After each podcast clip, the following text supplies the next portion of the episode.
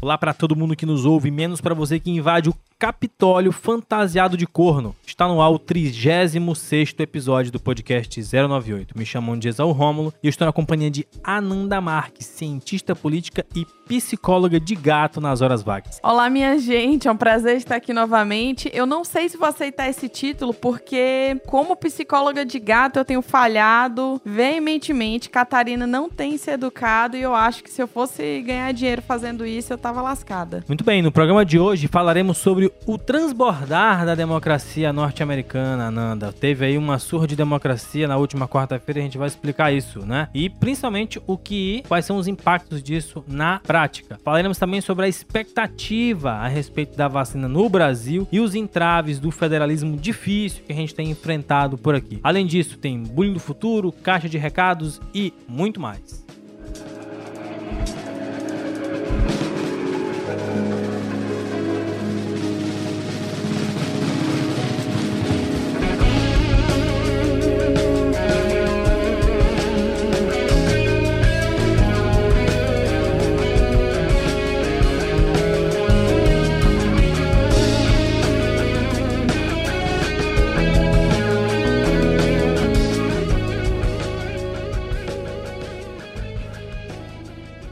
Ananda, o presidente dos Estados Unidos da América, Donald Trump, fez na última quarta-feira, 6 de janeiro de 2021, um longo discurso para os seus apoiadores num palco que foi montado diante da Casa Branca, lá em Washington, no qual ele manteve a versão de que tinha sido ele e não o Joe Biden o vencedor das eleições em 3 de novembro. O que aconteceu minutos depois foi que os militantes, né, que não vamos chamar aqui de protestantes, marcharam até o Congresso com uma resistência impressionante que não encontraram da força policial, furaram os bloqueios, furaram as barreiras montadas pela polícia, e o que a gente viu dali em diante foi um dia histórico para o que muita gente chama aí de referência para a democracia, etc, etc, etc. Queria que a gente analisasse aqui nesse primeiro bloco, primeiro contasse o que foi que aconteceu e analisasse aqui os eventos que se desdobraram dessa quarta-feira histórica aí para os Estados Unidos.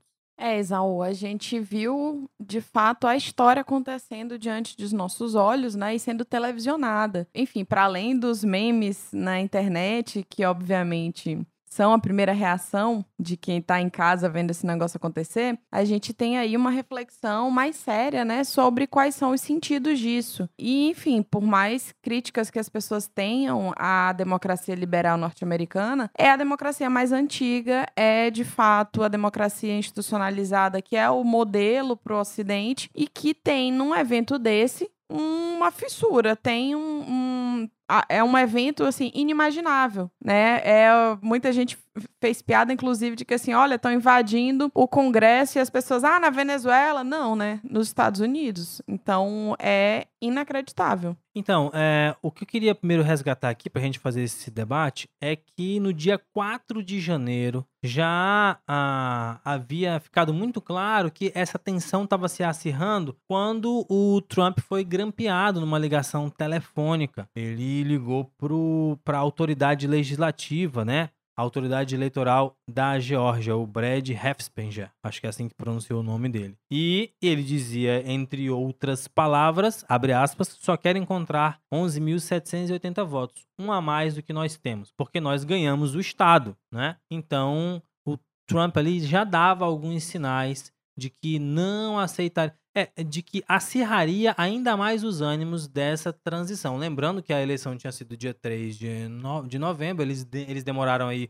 uns 2 quartos de século para contar os votos. Depois que terminaram de contar, recontaram nos estados em que estavam supostamente em disputa, ou que foram abertos vários processos judiciais. Que teria tido fraude, ele foi perdendo sistematicamente e chegou nessa quarta-feira em que o Congresso, ali representado pelo Capitólio, ia ratificar o resultado das eleições, e aí ele vai então e provoca toda essa animosidade que nós vimos e que inclusive acabou com o óbito de algumas pessoas, uns mais bizarros do que outros, né? Mas assim, foi como você bem disse, um evento totalmente atípico para o sistema político norte-americano. Eu acho importante falar aqui duas coisas. Que a democracia ela é feita de rituais, né? Esses rituais, por exemplo, o próprio ato de votar é um ritual, a ratificação do resultado da eleição, né? E numa...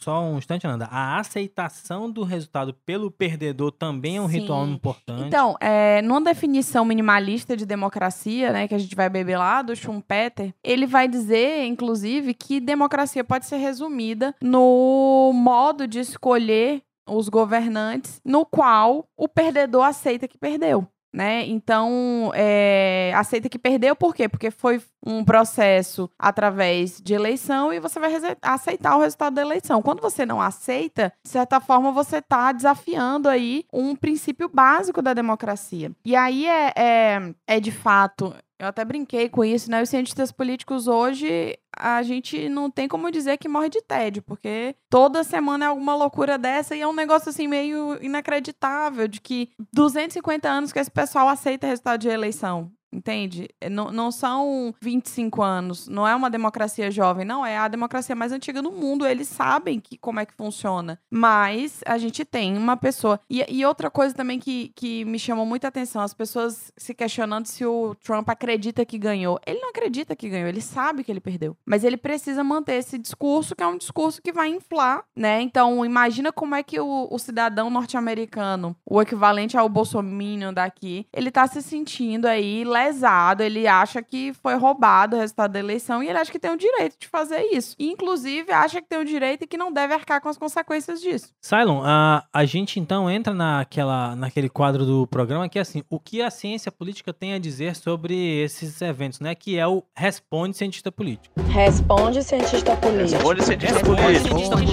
Político. Responde Cientista Político. Responde Cientista Político. Responde Cientista Político. Responde Cientista Político. Beleza.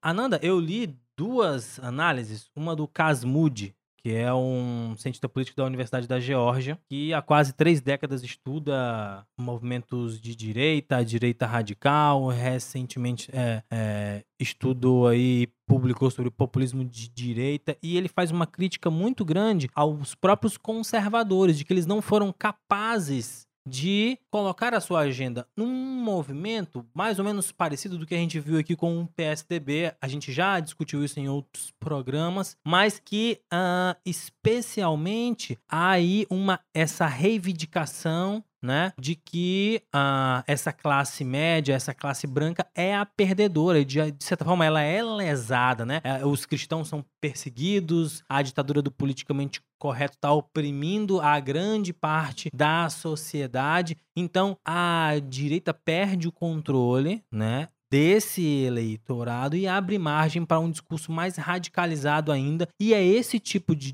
discurso que afronta propriamente os rituais da democracia, afronta as instituições que estão ali em jogo. E aí você tem um episódio inédito, porque esse tipo de ação política, ele é absolutamente destrutivo, ele vai rompendo cada vez mais os limites, e isso só tem duas saídas, ou é implantar de fato um autoritarismo, que alguns autores estavam dizendo que o Trump tentou dar essa espécie de autogolpe, mas que há alguma discordância em torno disso, ou então essas pessoas vão parar presas. Então, eu não acho que foi uma tentativa de autogolpe. Eu acho que foi... O Trump, ele é um político extremamente teatral, né? Ele sabe armar o circo todo. E aquilo era um circo. Ele inflou as pessoas para que elas invadissem o Capitólio, impedissem a ratificação do resultado da eleição. E aí, depois, ele vai, né, a público e pede para as pessoas voltarem para casa. Sendo que o discurso dele de voltem para casa é um discurso que... Não é um discurso que diz assim, olha, a gente tá errado, voltem pra casa. Não, olha, eu sei que vocês estão indignados, eu sei que nós fomos roubados, mas vamos manter as coisas pacíficas e voltem pra casa.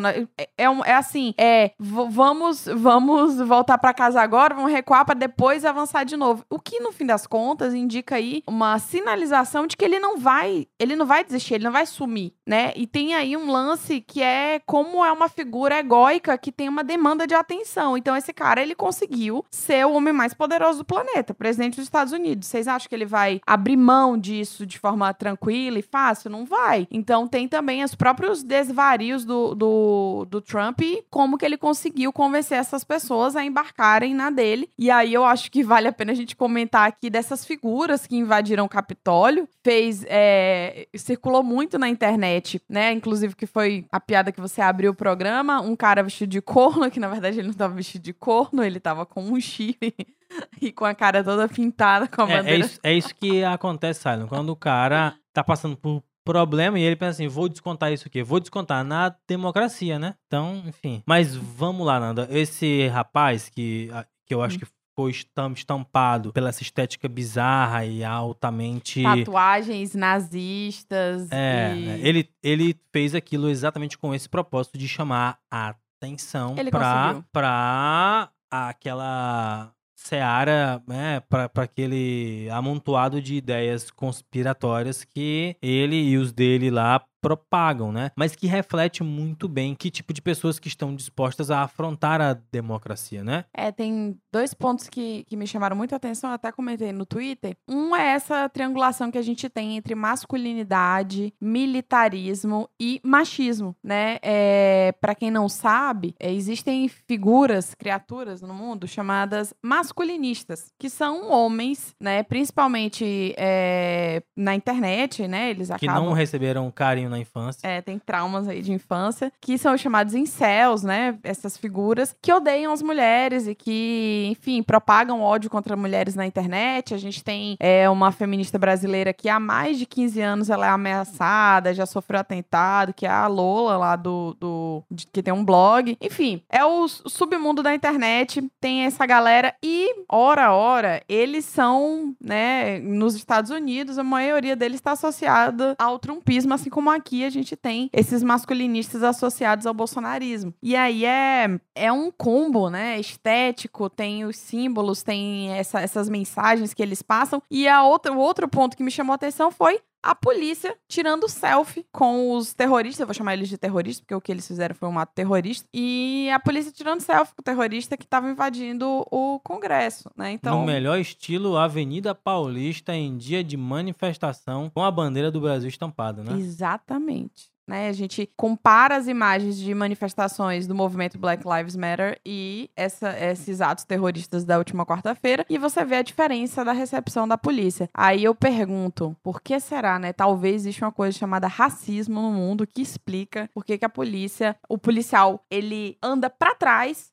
pra não tocar o manifestante branco, entre aspas, e quando é uma pessoa negra ou uma pessoa num ato pelas vidas negras, a polícia vai pra cima sem dó nem piedade. Esse ponto de fato que você toca é bastante interessante e eu queria resgatar aqui aquela discussão que a gente tava fazendo. Por quê? Porque o que se tem é uma tentativa de fragilizar as instituições, é uma tentativa de colocar em xeque, né, o próprio resultado e a própria credibilidade das instituições representativas, mas no fim das contas também é uma tentativa do Trump de impor uma narrativa de que, olha, nós vencemos, mas nós vamos abrir mão para voltar lá na frente, né, em 2024. Então, assim... É algo muito perigoso e também perigoso chama a atenção de que eu até li uma entrevista do Nexo recentemente, que dá para você fazer a comparação de quando o Trump vai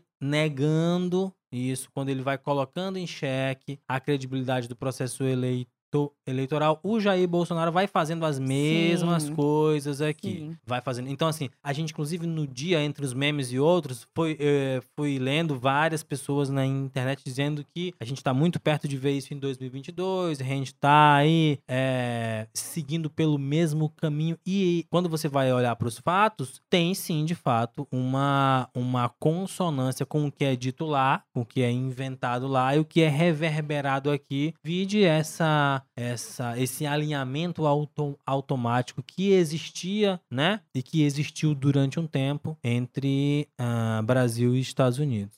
E na real, a gente tem que ver o seguinte, sim, provavelmente o Bolsonaro vai querer copiar, tanto que o Bolsonaro há bastante tempo vem atacando a credibilidade das nossas urnas eletrônicas, né? ponto. E na própria eleição de 2018, ele já anunciava que não ia aceitar nenhum outro resultado que não fosse a vitória dele. Então, isso é uma coisa. E a outra coisa é, agora que o Trump vai sair do poder, como que isso vai impactar países como o Brasil, né? A gente, no fim das contas, se tornou um pária, né? O Brasil, que internacionalmente tem uma história, eu já falei isso várias vezes aqui, hoje é considerado, enfim, né, um país de pouquíssima importância, um país que vota com a Arábia Saudita em questões de direitos humanos. Então, enfim, né, a gente tá num lugar bem complicado, mas e agora que os Estados Unidos não vai ser mais governado pelo Trump, o que que o Bolsonaro, né, o que que o Brasil vai ser nesse cenário?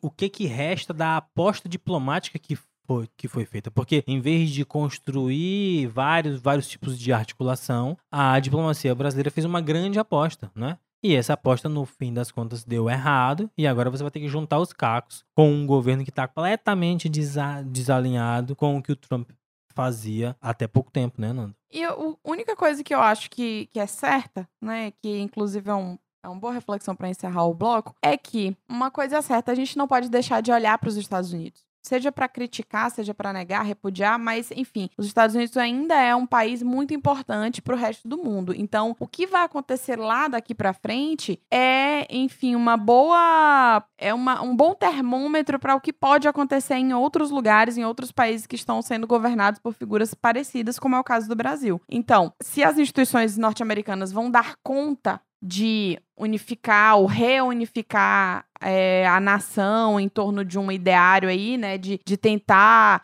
despolarizar essas discussões, se o Trump vai sumir do cenário, mas outras figuras vão aparecer no lugar dele, enfim. O que acontecer nos Estados Unidos vai ter importância para o resto do mundo e para a gente, principalmente, porque nós estamos vivendo, infelizmente, uma cópia mal feita do que aconteceu por lá. Para encerrar aqui esse bloco, eu queria... Eu acho que fica a lição para o Partido Republicano de qual é o preço que você paga quando você inverte ou quando você permite que um ator político tão descompromissado com as regras, tão problemático do ponto de vista democrático, quando ele assume uma força muito grande e causa todo tipo de estrago possível em um partido que é muito maior do que o Trump, é muito maior do que todas essas outras ideologias radicais que aparecem e desaparecem aí com o tempo. Sabe, a gente vai ficando por aqui nesse bloco, mas eu vou aqui invocar para todo mundo o podcast 098 Quer Saber. Podcast 098 Quer Saber. O podcast 098 Quer Saber, meus caros, se vocês desejam um feliz ano novo, até que dia do ano? Vamos lá, Ananda, até quando é legalmente assim, tá na Constituição lá, até quando desejar feliz ano novo, Ananda? Exaú Rômulo, eu desejo feliz ano novo até quando as pessoas me desejarem, porque eu sou uma pessoa educada e eu respondo de volta. Então você responde. Então assim, se alguém em abril de 2021... tá lhe vendo pela primeira vez, desejou feliz ano novo, você devolve de novo? Devolvo, porque não me cai nenhum pedaço de desejar feliz ano novo. Então eu digo de volta, não tenho nenhum problema com isso. Rapaz, você tem algum problema com isso, Exaú Romulo? Olha, eu confesso que desde o ano passado eu tô sendo perseguido, viu, Sailon? Pra onde eu vou, cara, é o Uber, é o cara que tá no caixa de supermercado, qualquer lugar. E você responde, Exaú Romulo? Cara, eu não respondo, Ananda. Por quê? Porque eu não... A pessoa que tá falando comigo... Vamos lá, deixa eu tentar Silent explicar tá aqui. A pessoa que tá falando comigo não é procuradora do ano. E o ano, já em tese, já fez aniversário. Nós estamos o quê? Dia 11, ainda está se comemorando o feliz aniversário do ano? É isso? É, Exaú. Então, assim, eu confesso que eu tenho alguma dificuldade para assimilar isso aí, viu? Eu vou ter que criar um quadro para isso, vamos levar para terapia.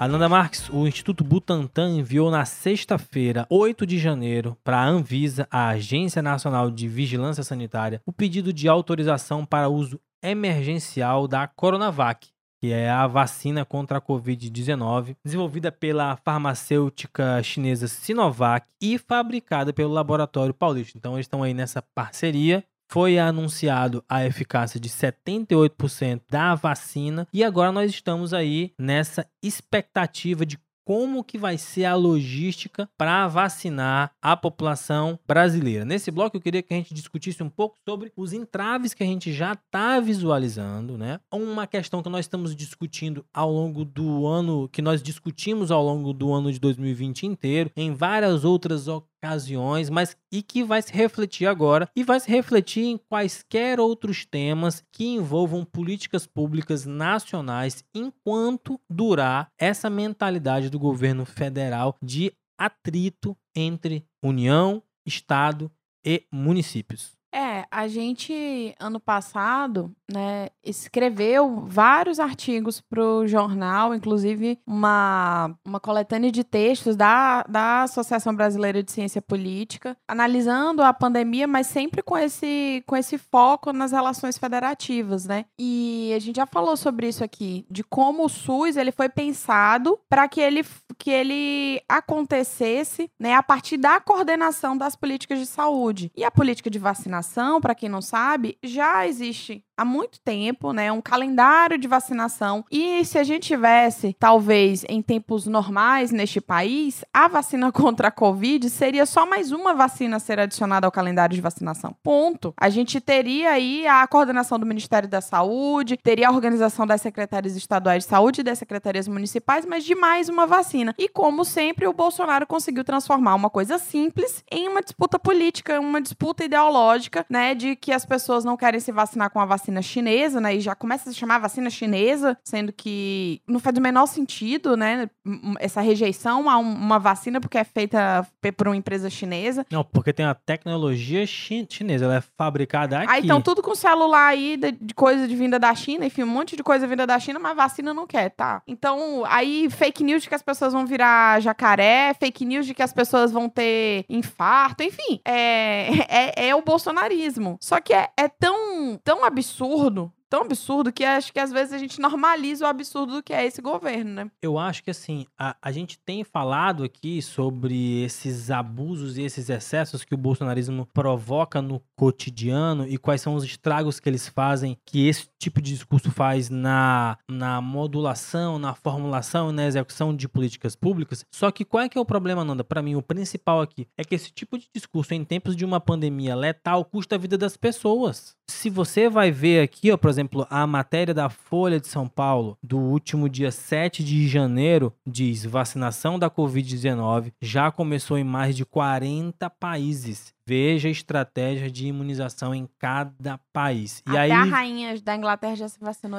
Romulo. E aí você olha, por que a vacinação não começou aqui? E aí então você tem aquela notícia, Ananda, que eu queria que você comentasse pra gente, que o governo suspendeu a compra de seringas, essa notícia do dia 6 de janeiro, de que o governo suspendeu a compra de seringas até que os preços, abre aspas, Ananda, voltem à normalidade. Pois é, pessoal, o Bolsonaro, que foi eleito com uma promessa de enxugar a máquina pública, de um Estado reduzido, e o Paulo Guedes, que é o liberalzão e etc., não esperava que o preço das seringas e agulhas fossem aumentar diante do aumento da demanda, que é uma lei básica da economia, né? Qualquer leigo sabe que é a lei da oferta e da procura. Então é óbvio que o preço dessas coisas ia aumentar, porque a gente tem uma demanda mundial, todo mundo tá comprando por causa das vacinas, e o Bolsonaro não achou que ia aumentar, e diante do aumento o Bolsonaro vira e diz: olha, o Brasil tá quebrado, a gente não tem como comprar, então a gente vai esperar baixar o preço para poder comprar. Eu acho que, assim, o que tá por trás também desse tipo de comportamento é segurar, atrasar o máximo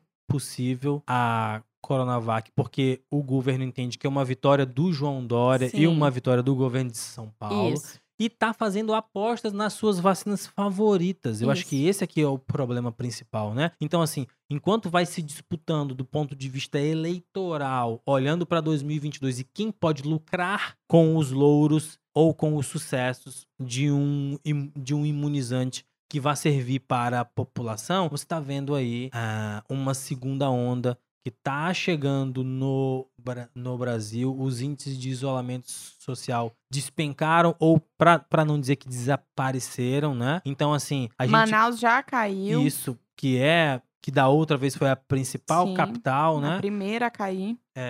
Então, assim, o que vai ficando? Vai ficando um rastro de desorganização, descoordenação. Como você bem destacou no começo do bloco, a gente já havia mencionado aqui, o Brasil é reconhecido, ou era reconhecido internacionalmente, por ser uma referência no que diz respeito a campanhas de vacinação, já com uma expertise para que principalmente leve em consideração um movimento muito complexo, né? O governo federal é o responsável por comprar essas vacinas e por distribuir para os estados. Os estados, por sua vez, montam uma logística, que é uma logística de guerra mesmo. É algo muito complexo você distribuir as vacinas para todos os municípios. E os municípios são os responsáveis por efetivamente aplicar a vacina no braço das pessoas. Então, isso envolve... né? É uma força de vontade muito grande, né? Isso envolve uma energia pública muito grande para fazer acontecer. E qualquer observador interno ou externo percebe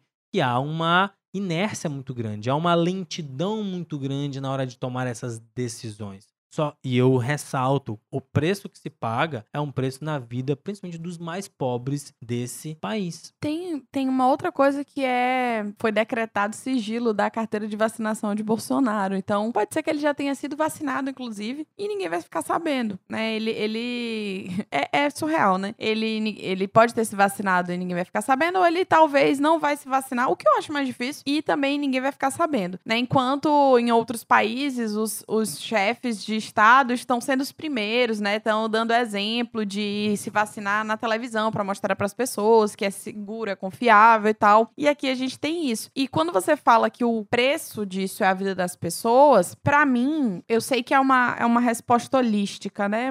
E que eu tenho essa tendência a respostas mais anteriores e holísticas, mas eu acho que isso diz respeito a como essa sociedade brasileira foi construída. Eu acho, inclusive, que isso é uma marca da escravidão. Um país que viveu a escravidão como nós vivemos e que não lidou com ela de modo a evitá-la novamente é um país construído, né, no qual a vida das pessoas não vale nada. Das pessoas pobres e das pessoas pretas, principalmente. Essas vidas não valem, né? O Estado extermina essas vidas, o Estado negligencia essas vidas, a sociedade finge que não tá vendo, então as pessoas estão morrendo, ninguém se importa mais com isso, né? Ninguém, não existiu, e acho que agora existe menos ainda um senso coletivo de cuidado, de que assim, a gente precisa se proteger, vai vir a vacina. Não, as pessoas meio que é cada um por si, você vê um monte de gente se aglomerando em coisas assim, aí vem com o discurso de saúde mental, vamos lá, pagode, saúde mental, por favor, né? Não, não é isso. Então, eu acho realmente que isso é uma marca da nossa sociedade. A gente tem um traço de não se importar com a vida das pessoas. Eu queria trazer dois pontos que eu acho que endossam essa sua crítica. O primeiro é que lá em março, abril, como a maioria das pessoas havia um medo muito grande pelo desconhecido, efetivamente ficaram em casa. Como viram que o vírus tem um comportamento muito imprevisível, ou seja, você pode pegar e efetivamente ser uma gripezinha, como o presidente se referiu em alguns momentos, ou pode ser algo muito sério. Vai depender aí do organismo. A gente ainda não sabe direito como é que a pessoa é sorteada para ter um período de incubação muito leve ou muito grave. Então, assim, por conta disso, as pessoas foram ficando menos inseguras, né? Ficaram com menos medo. E o outro aspecto que eu acho que endosso o que você disse foi essa discussão absolutamente abjeta e surreal que nós vivemos nessa última semana, que diz respeito à vacina privada. Ah, né? Sim. Em que só é... Eu não vi isso acontecer em nenhum outro lugar do mundo, que é a ideia de eu ir na farmácia e comprar uma vacina. E como se ela fosse o remédio, né? Mesmo em lugares onde o sistema de saúde não é universal e gratuito mesmo, como o nosso. Mesmo. Então, assim, por que mesmo nesses lugares em que não existe o SUS, está se investindo numa vacina pública e para a maioria da população? Porque a vacina não é remédio. Não adianta nada se eu moro num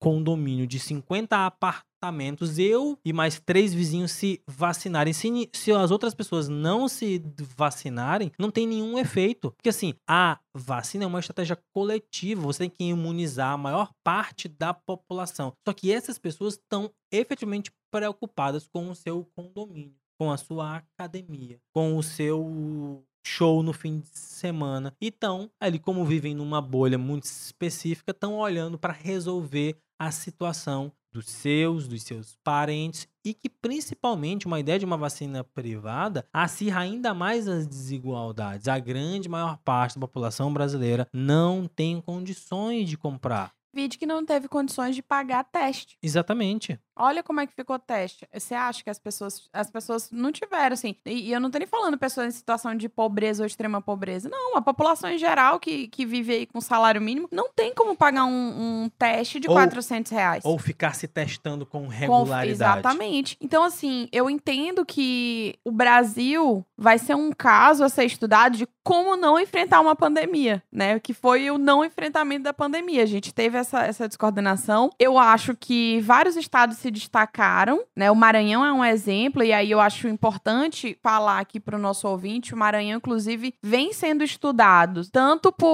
pela Organização Pan-Americana de Saúde, quanto por outras instituições de pesquisa no Brasil e no mundo, de como o Maranhão é um caso de sucesso de enfrentamento à pandemia, mas o Maranhão é uma exceção quando você compara, né, nacionalmente, quando você compara com outros estados. Então, o que a gente está vendo em Manaus agora, pode ter certeza, isso vai chegar aqui, isso vai se espalhar pelo resto do país em questão de semanas, ainda mais com esses níveis de isolamento social que estão mínimos, se não inexistentes. Então, eu acho que essa discussão do que significa a vacina, de qual é a importância dela, tirando de lado todas essas teorias da conspiração, de que vão colocar um chip ou um nanochip, ou sei lá o que vai acontecer, mas tirando tudo isso de lado, colocando uma discussão plausível de como que ela vai refletindo a mentalidade da sociedade que, de fato, não se importa com a questão mais ampla. A gente já tinha visto isso lá no começo, isso vai se repetir, né? E quer vocês queiram ou não, nós estamos num ano novo, né? No novo ano, em que os votos vão se renovando, em que as pessoas vão desejando coisas boas umas para as outras, a gente está caminhando para um buraco cada vez maior, né? Cada vez maior. Eu não vejo aí no horizonte, apesar de todos esses esforços e que você diz, e eu concordo com eles, acho que nós temos aí os estados mais uma vez saindo na frente, preparando a sua logística e deixando na mão do Ministério e sinalizando, no caso, para o Ministério da Saúde, olha, aqui no nosso território nós estamos prontos. Cadê a vacina? Onde estão as seringas e as agulhas? No caso, para alguns estados, inclusive para o Maranhão, inclusive, nós já temos aí um quantitativo para iniciar a vacinação. Óbvio que não tem para tudo, mas já existe aí um quantitativo para vacinar os grupos prioritários, né? Porque a vacina não vai vir para todo mundo de uma vez só. Você vai ali estratificando a população em etapas. Eu quero encerrar esse bloco com uma referência bibliográfica, me veio aqui à cabeça. O livro Cidadania no Brasil, do Zé Murilo de Carvalho, né, um grande historiador e cientista político brasileiro, e nesse livro ele vai fazer uma análise sobre como os direitos no Brasil, né, eles foram conquistados ou concedidos de forma diferente do que a gente viu na Europa, né, que o modelo clássico é na Inglaterra, né, o Reino Unido, com uma sequência, né, de direitos políticos, direitos civis e depois direitos sociais, e que no Brasil a gente teve aí ordens diferentes, e principalmente que é uma frase que sempre eu lembro. No final desse livro, o Zé Murilo de Carvalho vai falar de como, no Brasil, a Constituição, ela vale de forma diferente para as pessoas de acordo com quem você é, né? Então, por exemplo, para jovens negros no Brasil, o Código Penal é o que vale, né? Então, aí a gente vê o encarceramento em massa da população negra e a gente vê vários direitos básicos sendo violados ou negados a uma parcela significativa da população. E nessa situação, né, nessa pandemia, que aí é uma uma pergunta. Por que seria diferente? Essa é a nossa história, né? A gente tem essa história nesse país. Um país que foi construído nessas bases. Então, como é que a gente vai esperar que agora na pandemia fosse diferente? Não vai, não vai. O que está acontecendo no Brasil é de se esperar diante do país que a gente construiu. Então... Nós estamos seguindo à risca a lógica da mentalidade nacional. Vimos isso em 2018 com as eleições. Estamos presenciando o que na prática é um governo que acredita nesses valores ditos tradicionais, e eu acho que é isso mesmo, acho que o resgate dos valores tradicionais é ainda aí de uma mentalidade colonial que nunca deixou de nos assombrar. Os governos do PT só fizeram a gente achar que esse país tinha outro rumo, mas na verdade era só uma ilusão. Cylon, nesse tom aí melancólico de Ananda Marques, a gente vai pro... Uma boa forma de começar o ano. Isso. Pra cima, energia pra cima. É nesse tom aí melancólico que a gente vai pro bullying do futuro. Bullying do futuro. O bullying do futuro de hoje é: teu pai tomava São Brás e tinha medo dos efeitos colaterais da vacina. Ananda Marques, daqui 10 anos a gente vai olhar, eu espero, né, estar aqui vivo para olhar para as pessoas que estavam com medo dos efeitos colaterais da vacina. A gente está discutindo isso, como que isso se politizou. Obviamente, criança, abram aí a bula da dipirona, ou de uma pomada, ou de um colírio, ou de qualquer remédio, ou de qualquer outra vacina, de qualquer outra droga que você já ingeriu na vida, que você já tomou. Todo remédio tem efeito colateral. Mas nós estamos numa discussão de politizar isso há tanto tempo que a gente está aí despertando um movimento antivacina, patrocinado, inclusive, pelo próprio presidente, Ananda. Olha, eu nunca tomei São Brás, mas já tomei vacina. Todas as vacinas, inclusive até hoje eu tenho minha carteirinha de vacinação completa lá, que minha mãe tomou esse cuidado, né? Pra não dizer assim, né? Pra eu não crescer, o povo dizer, olha aí, meu filho não vai tomar vacina, olha o que virou, né? Eu tomei todas as minhas vacinas. Cara, eu levo na graça, porque senão eu vou ficar doida nesse país. Não, então não. Tem que fazer tem que piada ser, tem mesmo, que ser, pra tem não ficar ser. Doida. Eu acho que a gente não pode ficar batendo palma pra doido na internet, não. Tem que concordar com ele e dizer, olha, tudo tá bem. Bom. Os 78% de eficácia, você completa aí com um biotônico fontora, completa com qualquer outra coisa, né, Cylon? É isso aí, meu irmão. Vamos lá.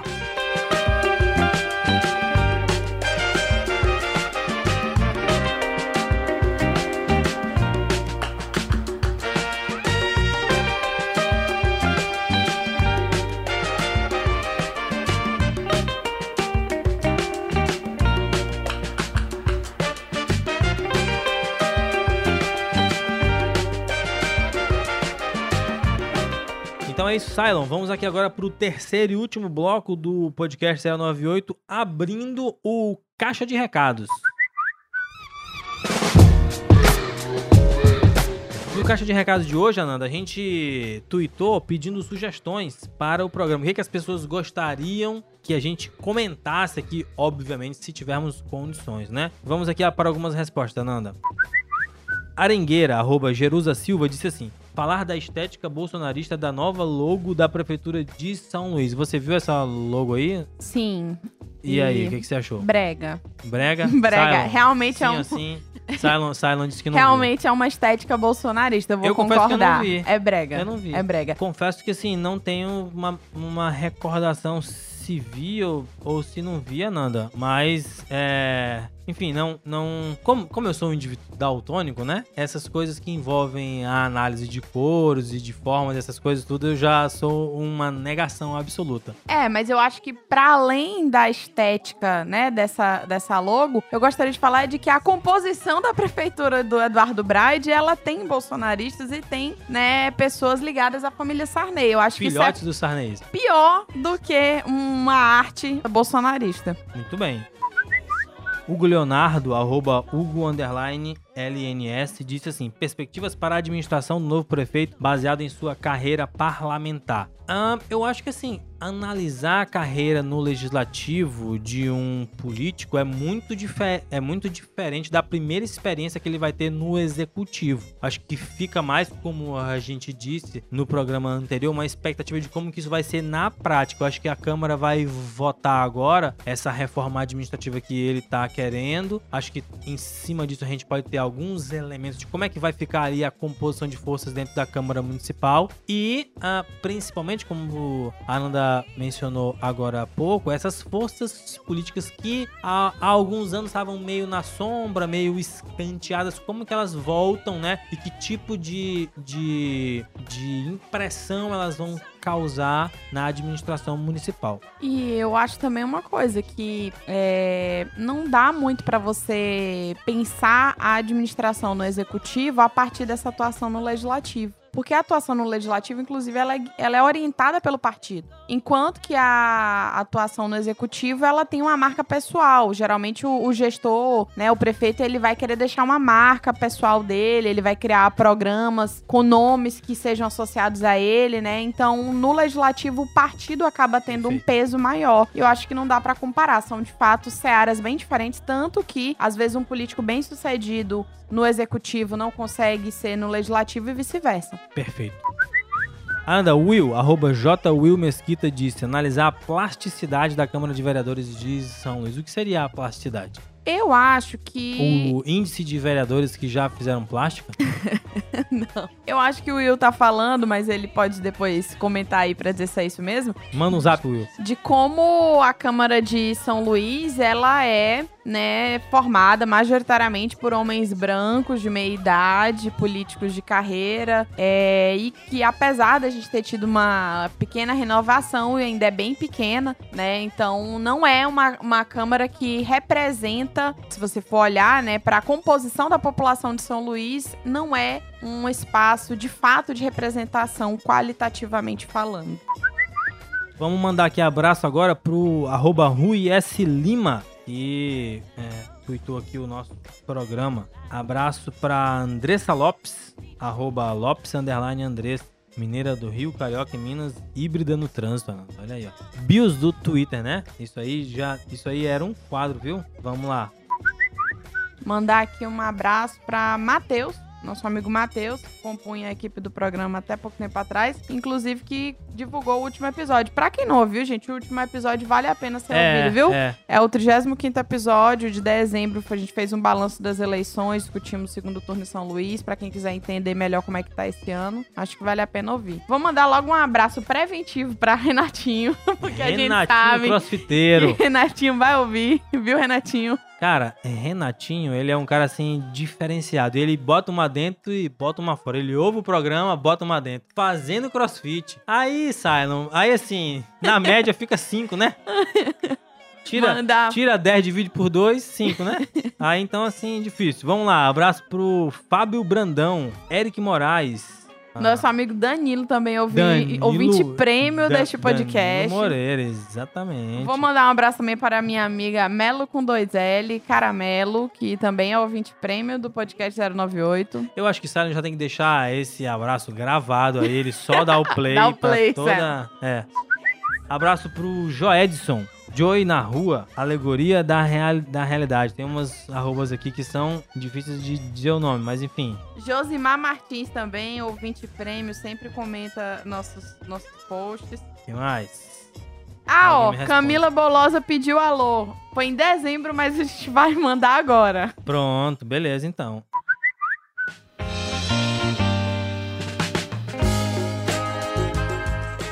Acho que é isso, né, Silon? O programa de hoje vai ficando por aqui. E aí eu lembro a todos que o podcast 098 é uma idealização de Esaú Romulo e Ananda Marques. A produção é de Elton Aragão, o design do Kainan Oliveira, a edição e direção do Silon Souza. Um abraço a todos, até a próxima.